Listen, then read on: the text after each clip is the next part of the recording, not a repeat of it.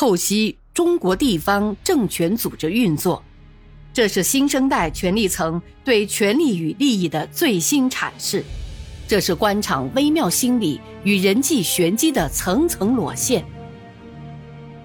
请听现代官场小说《生死博弈》。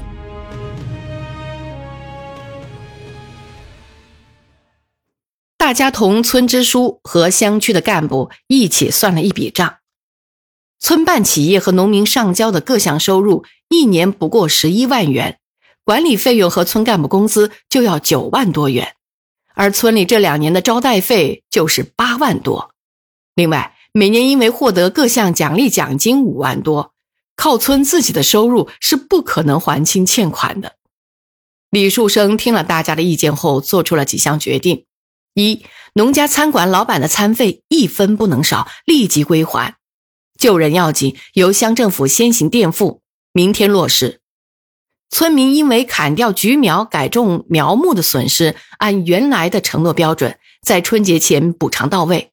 资金来源由农业局长负责农业银行贷款，以村支部办公室抵押；缺口部分由农业局在市财政的安排的农业开发专项资金中补足。市委秘书长牵头组织一个市委工作组，今天就留下。协助村里处理好这件事。市委正言室邱丝瓜参加工作组，再来几个笔杆子，全面剖析南里村这个从正面走向反面典型，深层次分析其变化的内因和外部条件，从中解剖市直部门官僚主义、形式主义给老百姓造成的危害，向全市发出通报，举一反三，并把加强干部作风建设。作为党代会报告中有关党的建设的重要内容，李树生向围在门外的村民宣布了这几条决定。村民们激动的鼓掌叫好，农家餐馆的女人哭得更伤心。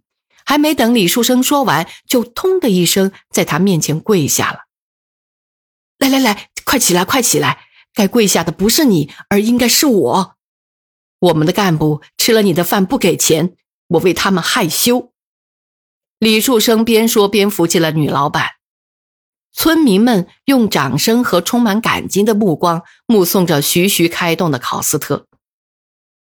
一行人心情沉重的离开了南岭村。李树生心里像打翻了五味瓶子，是甜是酸是苦，还真是说不出来。他很明白。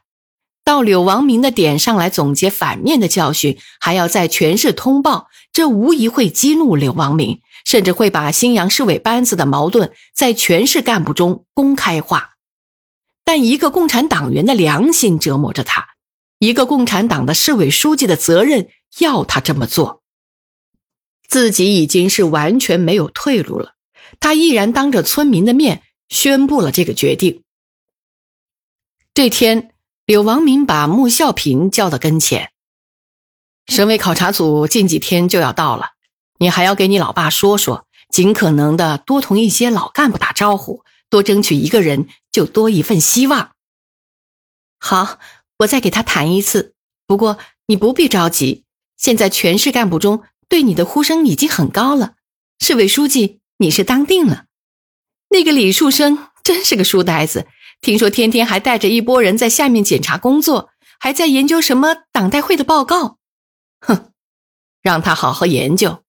你给我把报告准备好了。柳王明意味深长的一笑。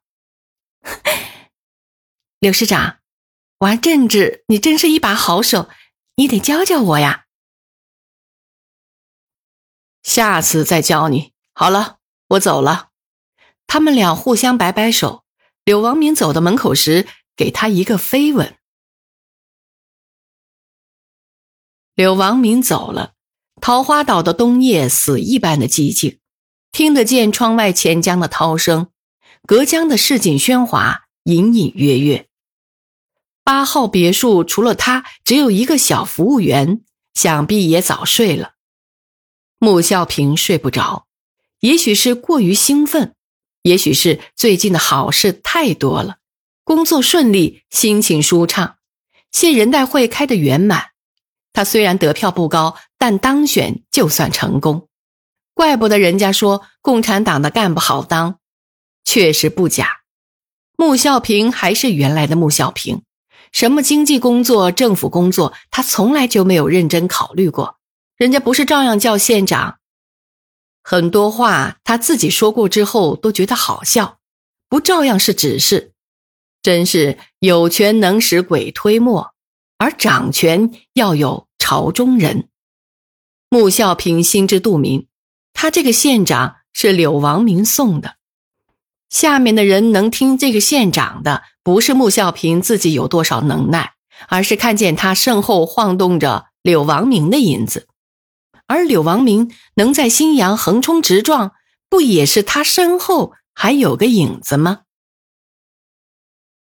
女人呐，本来是柔情似水、如花似玉的尤物，可一旦恋上了权力，女人味就荡然全无，变得人妖那样，叫人恶心。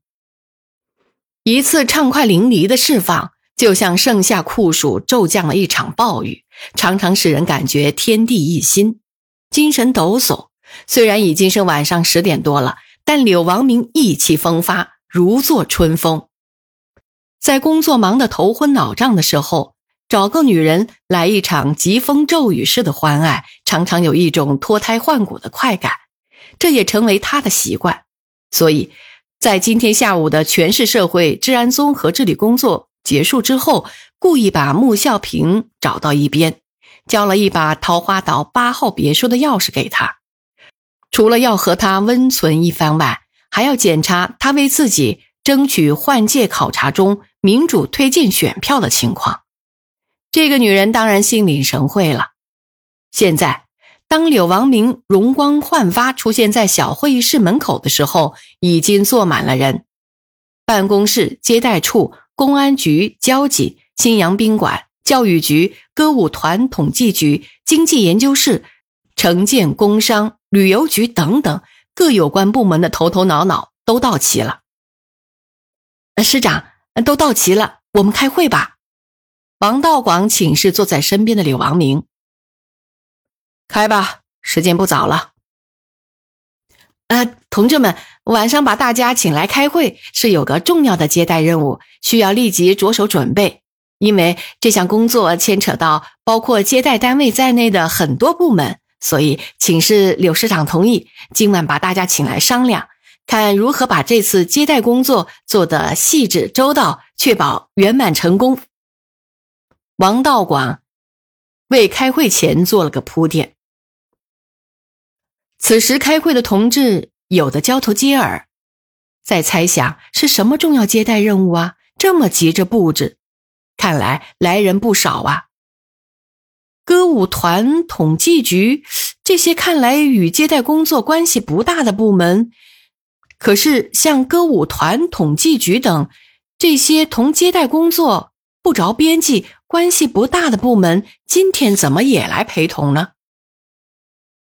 王道广看出了大家的不解，接着说：“嗯呃，这次接待工作准备的时间紧，要求高，领导在这面工作的时间长，涉及的方面很多，各单位一定要高度重视啊！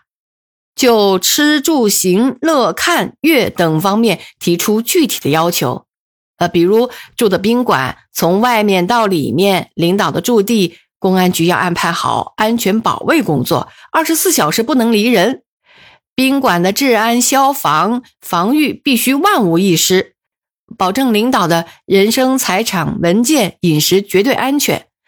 呃，客人中的副厅以上的干部啊，一律住套间；处级干部呢，住单间；处以下的干部也要安排好一些好的标间。嗯，房间除了精心打扫外，还要每天送鲜花、新鲜水果。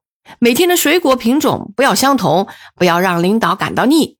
嗯，所有的洗刷用具、毛巾呐、牙刷、洗头膏、沐浴露这些，一律不得使用一次性的，呃，全部到专卖店买最好的。客人用餐的菜谱要每天不同，由宾馆先拿出方案，办公室审查同意以后组织实施。不不不，菜谱我要亲自审查。柳王明打断了王道广的话。嗯，那你们宾馆要及早提出来，我好提前给柳市长汇报。呃，还有啊，呃，这次接待要安排看一些反映新阳改革开放发展建设成就的典型。呃，市政府办公室将和有关部门选好点，等柳市长审查同意后，再请市委政研室组织力量写出每个参观点的介绍，呃，印成精美的手册发到每一个领导的手中。呃，手册封面要有反映新阳城市建设新貌的彩色照片。参观线路吗？交通组织由交警负责，要精确到分钟。每个参观点上要有讲解员，呃，可以在市里一些大学挑选一些气质和长相俱佳的女学生，由旅游局负责组织培训后，再分别安排在参观点上和领导坐的车辆上。王道广接着说：“嗯，这次接待第一天的宴请由市政府安排，地点在桃花岛的大宴会厅。”一定要组织的隆重、热烈、气派、喜庆。呃，所以呢，我考虑在宴会厅正门的宽敞的楼梯上组织六十个人左右的小学生乐队。呃，在领导步入宴会厅的时候，齐奏《走进新时代》曲子，呃，展示咱们新阳的精神风貌。呃，这件事呢，由教育局和歌舞团负责。呃，另外，领导同志在信阳市工作期间，呃，请咱们歌舞团组织一场文艺晚会。以此来展示信阳文化建设的成就。